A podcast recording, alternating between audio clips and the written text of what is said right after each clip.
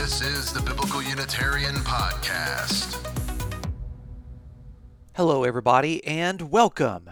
You're listening to the Biblical Unitarian Podcast, the podcast that aims to start conversations about the oneness and unity of God and about the humanity of Jesus. Thank you so much for joining us this week. My name is Dustin Smith, and as always, I will be your host. This is episode 153 entitled The Christology of the Covenantal Groom. We have been exploring the unique depictions of God and the Lamb within the book of Revelation as of late on the Biblical Unitarian podcast. One of the major emphases in Revelation, which is only touched upon in other New Testament documents, is the covenant's metaphor of marriage, wherein the Lamb acts as the husband and the believing people of God are the bride. This theology is spoken of more frequently in the book of Revelation than in the Gospels and in the letters of Paul. Some interpreters have pointed out that within the Hebrew Bible, Yahweh himself is the husband of the covenant. In the New Testament, however, Jesus is always the husband. This has led interpreters to conclude that Jesus is God, prompting an extremely high Christology. In this week's episode of the Biblical Unitarian Podcast, we will explore how the covenant is portrayed in terms of a marriage between a bride and a groom. Both the Hebrew Bible and the New Testament will be examined to see who acts as the husband, who is depicted as the bride, and if there are any discernible shifts between the two testaments. Does the New Testament's portrayal of Jesus as the covenantal husband indicate that Jesus is, in fact, Yahweh Himself? Or should the response be more nuanced than that? Let's find out on this week's episode of the Biblical Unitarian Podcast. Our first point today is God as the covenantal groom in the Hebrew Bible. The first passage we'll look at is in Isaiah 54, starting in verse 4. Fear not, for you will not be put to shame, and do not feel humiliated, for you will not be disgraced, but you will forget the shame of your youth, and the reproach of your widowhood you will remember no more. For your husband is your Maker, whose name is Yahweh of hosts.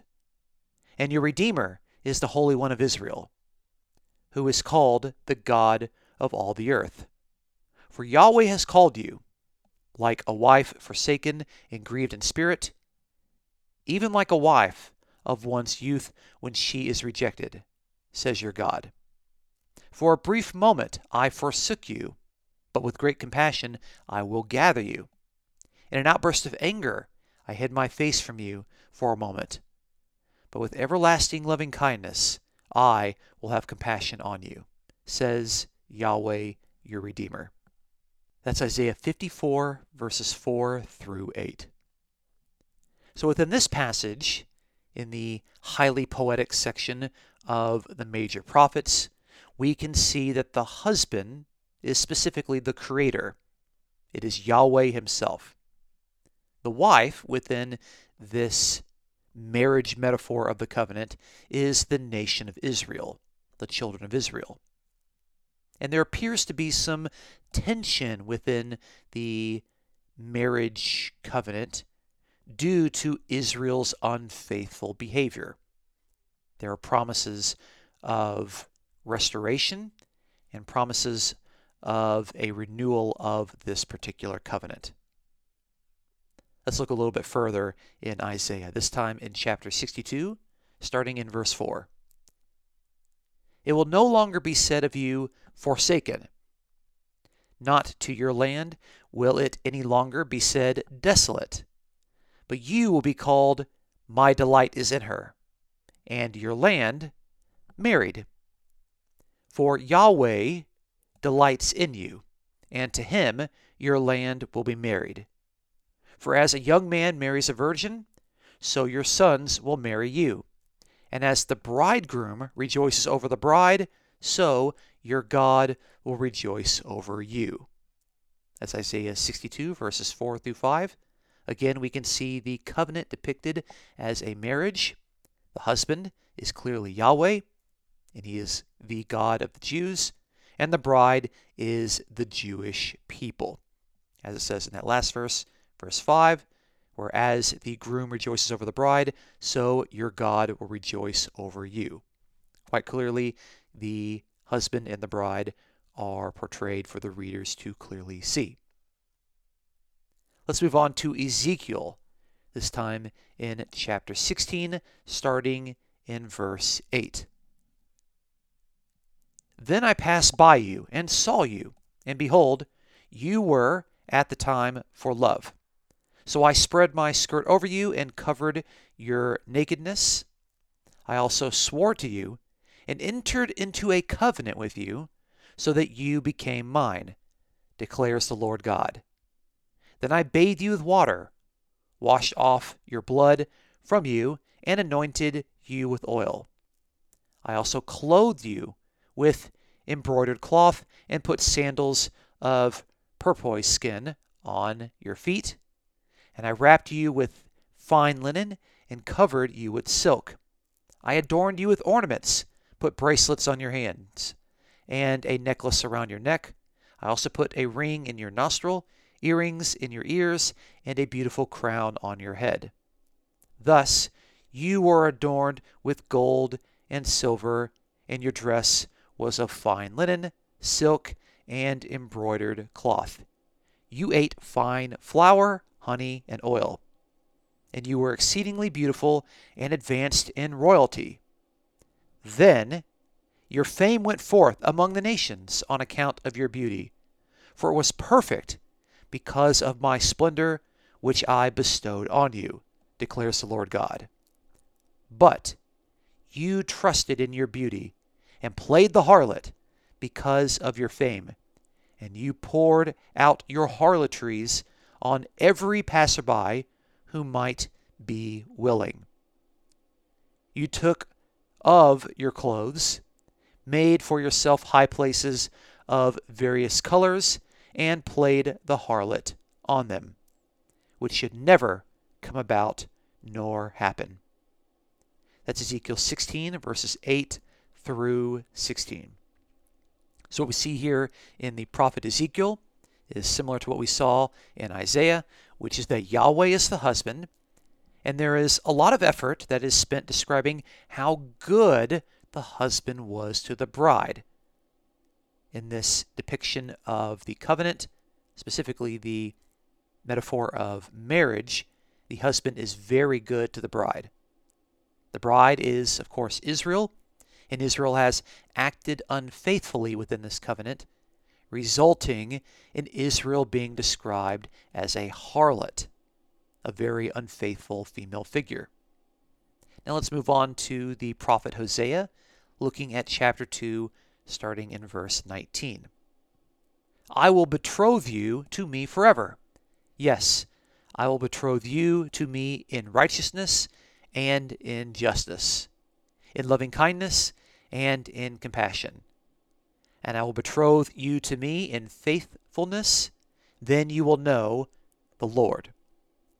That's Hosea chapter 2, verses 19 through 20. Again, we can see Yahweh clearly is the husband, and he promises in this passage of covenant renewal to betroth his people in righteousness and in justice. Clearly, the bride here is the people of God. So, based on the marriage metaphor within the covenant that we see in the Hebrew Bible, we can safely draw some conclusions. First, the groom slash husband is Yahweh himself. Second, the bride slash wife is the nation of Israel. the collective group of the children of Israel. Third, the bride has not been very faithful to the covenant, prompting God to issue promises of renewal and promises of restoration. We will have to see what the New Testament has to say about this renewed covenant. And it is to those passages that we will now turn. Our second point today is Jesus as the covenantal groom in the New Testament. We will start in Matthew chapter 22, starting in verse 1.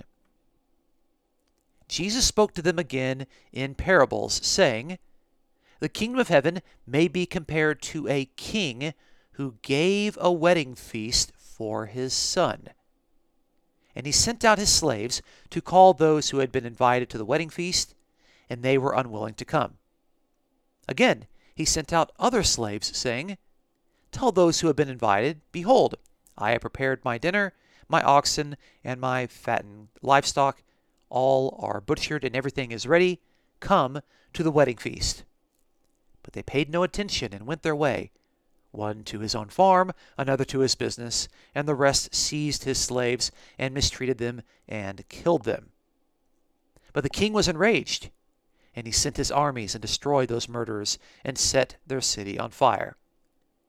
Then he said to his slaves, The wedding is ready, but those who were invited were not worthy. Go therefore to the main highways, and as many as you find there, invite to the wedding feast. Those slaves went out into the streets and gathered together all they found, both evil and good. And the wedding hall was filled with dinner guests. But when the king came out to look over the dinner guest, he saw a man there who was not dressed in wedding clothes, and he said to him, Friend, how did you come in here without wedding clothes? And the man was speechless. Then the king said to the servants, Bind him hand and foot, and throw him into the outer darkness. In that place there will be weeping and gnashing of teeth. For many are called, but few are chosen. That's Matthew 22, verses 1 through 14. And there's a lot that we can glean from this particular passage. First thing is that the covenant is now related to the kingdom of God, which really is to be expected since many of the passages that we read in the Hebrew Bible regarding this covenant spoke of a time of renewal and restoration in regard to the covenant's renewal. We also see, and this is important, that the king offers a wedding feast for his son. It is the son who is getting married. It's not the king getting married, it's the son getting married. Now, the king would clearly represent God, and his son, the Son of God, could refer to either Israel or to the Israelite ruler, namely the Messiah. Now, since it's unlikely that Israel, which formerly took the bride role within the Hebrew Bible, could be the male in the wedding, this strongly suggests that the son refers to the Messiah, Israel's ruler.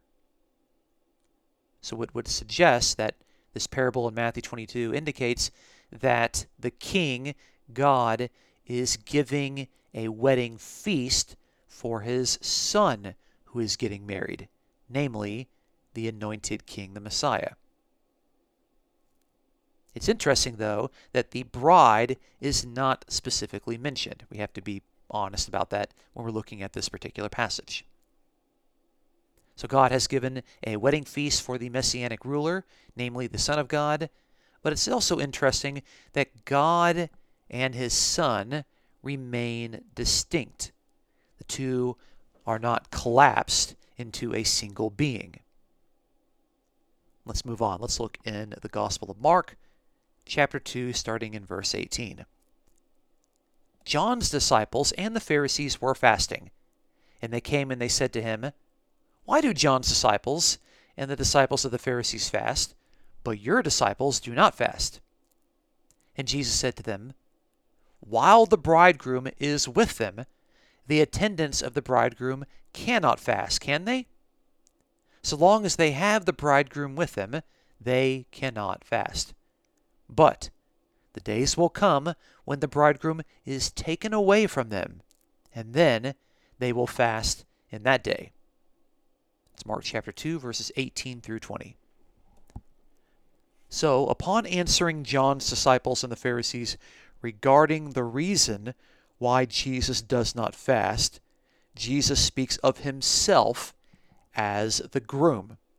And he describes his ministry of eating and feasting with tax collectors and sinners in regard to this wedding celebration. It's also interesting here that there is no mention of the bride, even though it's clear that there would be a bride at a wedding celebration. We just don't know the identity of this bride. And there's even a cryptic reference to a time when the groom will be taken away. At that time, there will be fasting and presumably some mourning. And this is almost certainly a veiled reference to the death of Jesus.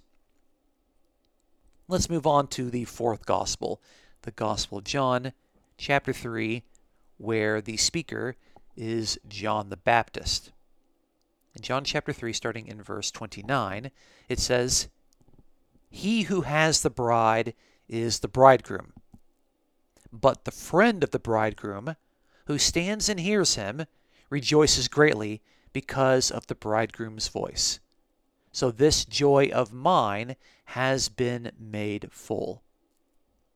And the passage goes on, and it says, For he whom God has sent speaks the words of God, for he gives the Spirit without measure.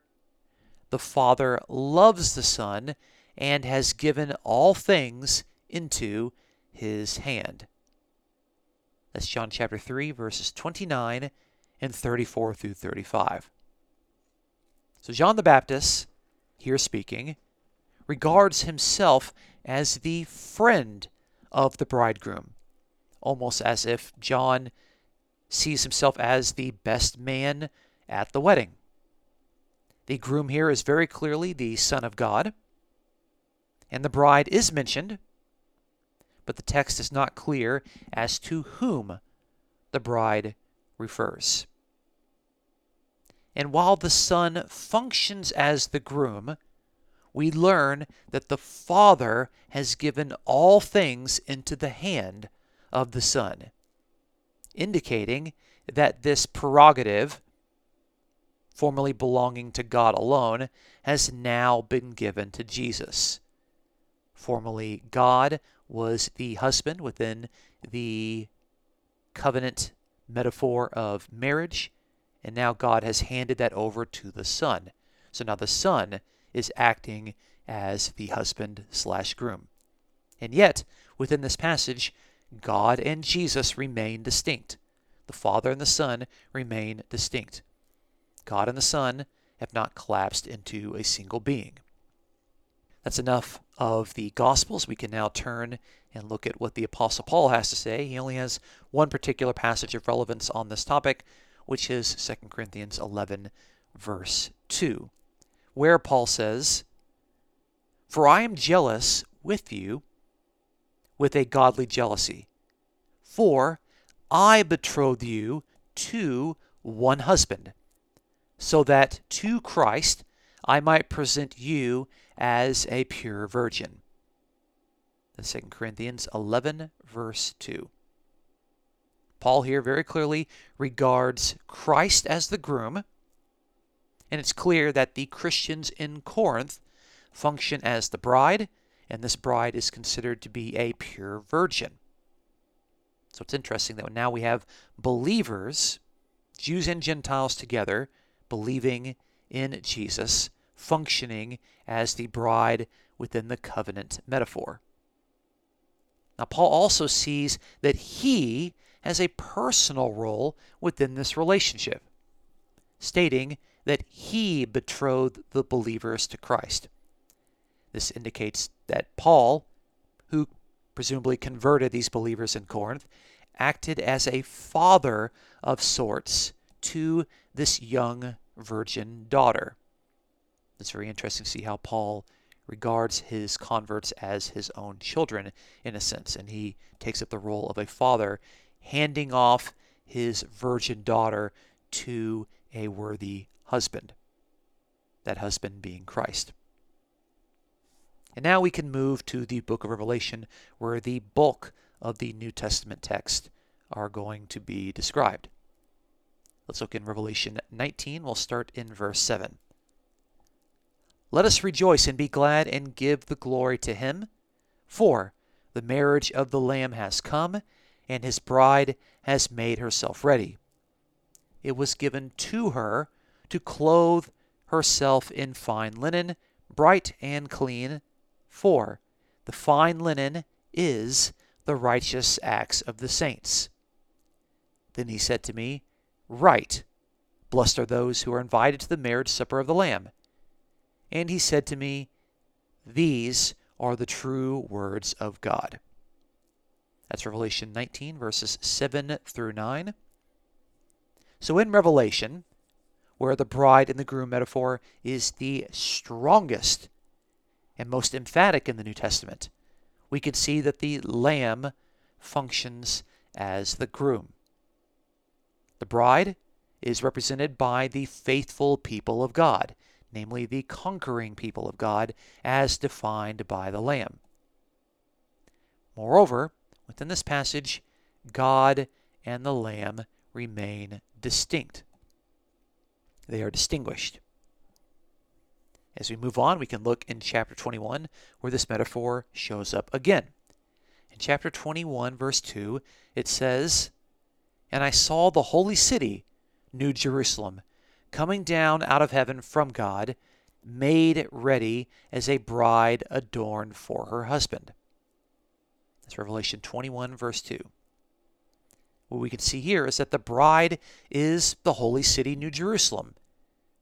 And this draws on the Hebrew Bible's habit of portraying the people of God collectively as a city, like how the Old Testament refers to the children of Israel as Jerusalem or as Zion.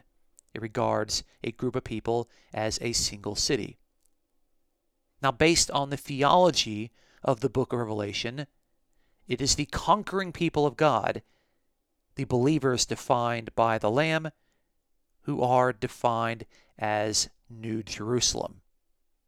So the New Testament people of God are both the bride and the city. And this should deter people from interpreting this as a literal city. Clearly, in this passage, the husband is the lamb, that is Jesus.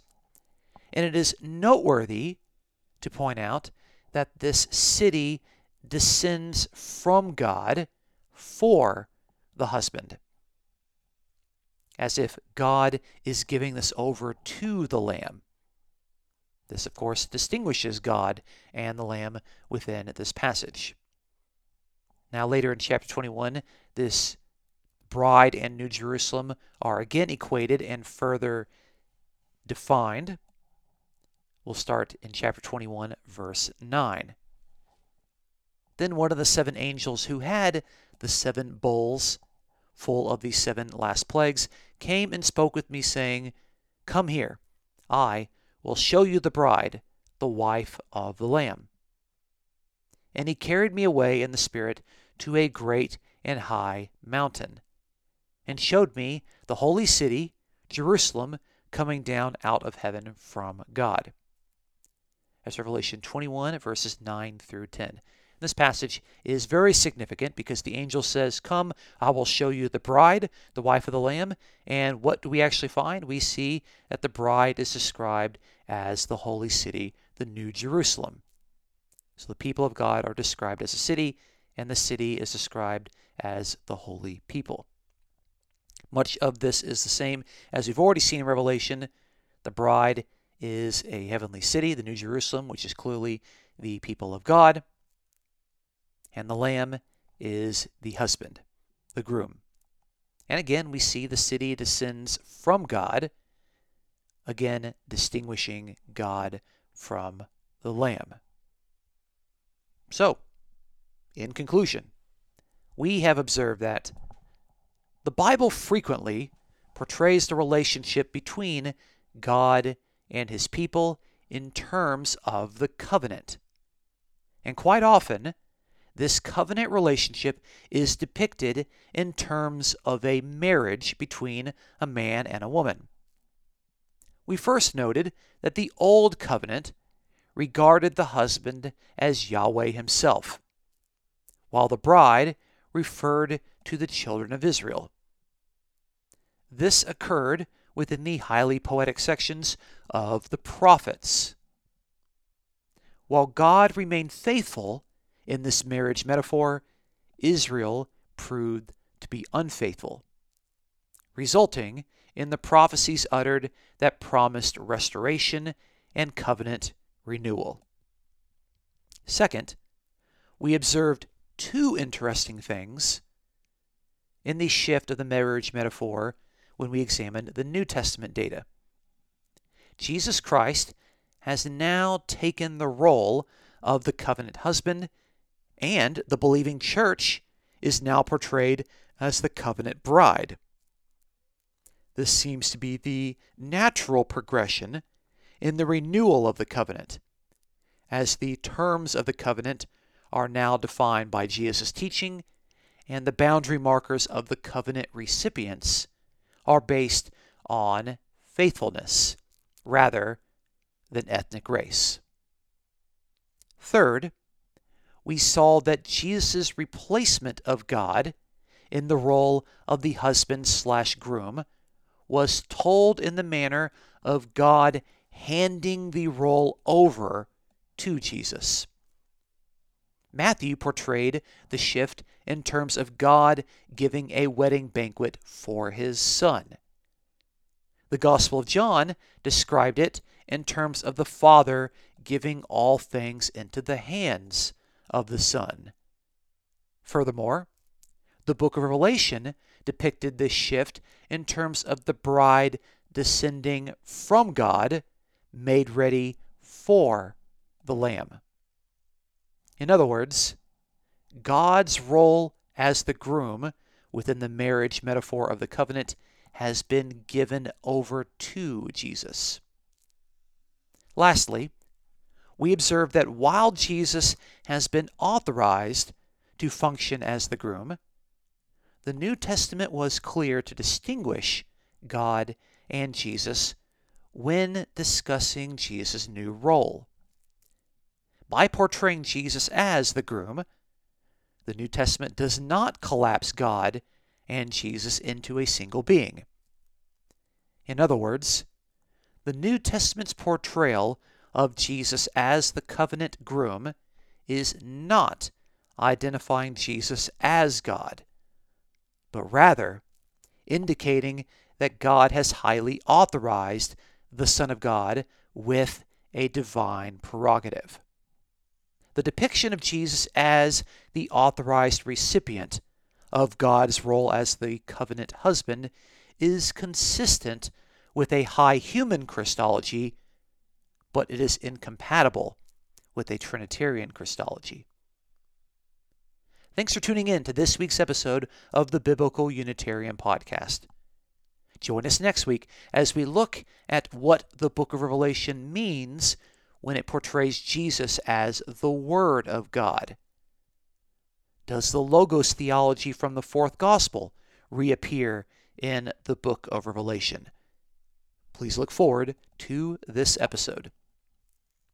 If you have enjoyed the podcast, please consider supporting us as we promote the truths about the oneness and unity of God and the humanity of Jesus. You can support the podcast for free by sharing your favorite episodes with your friends and by writing an honest review on iTunes. If you feel led to donate to the podcast, you may check out the episode's description for a PayPal link. Thanks so much to Dustin Williams for his post production and his editing of the Biblical Unitarian podcast week after week.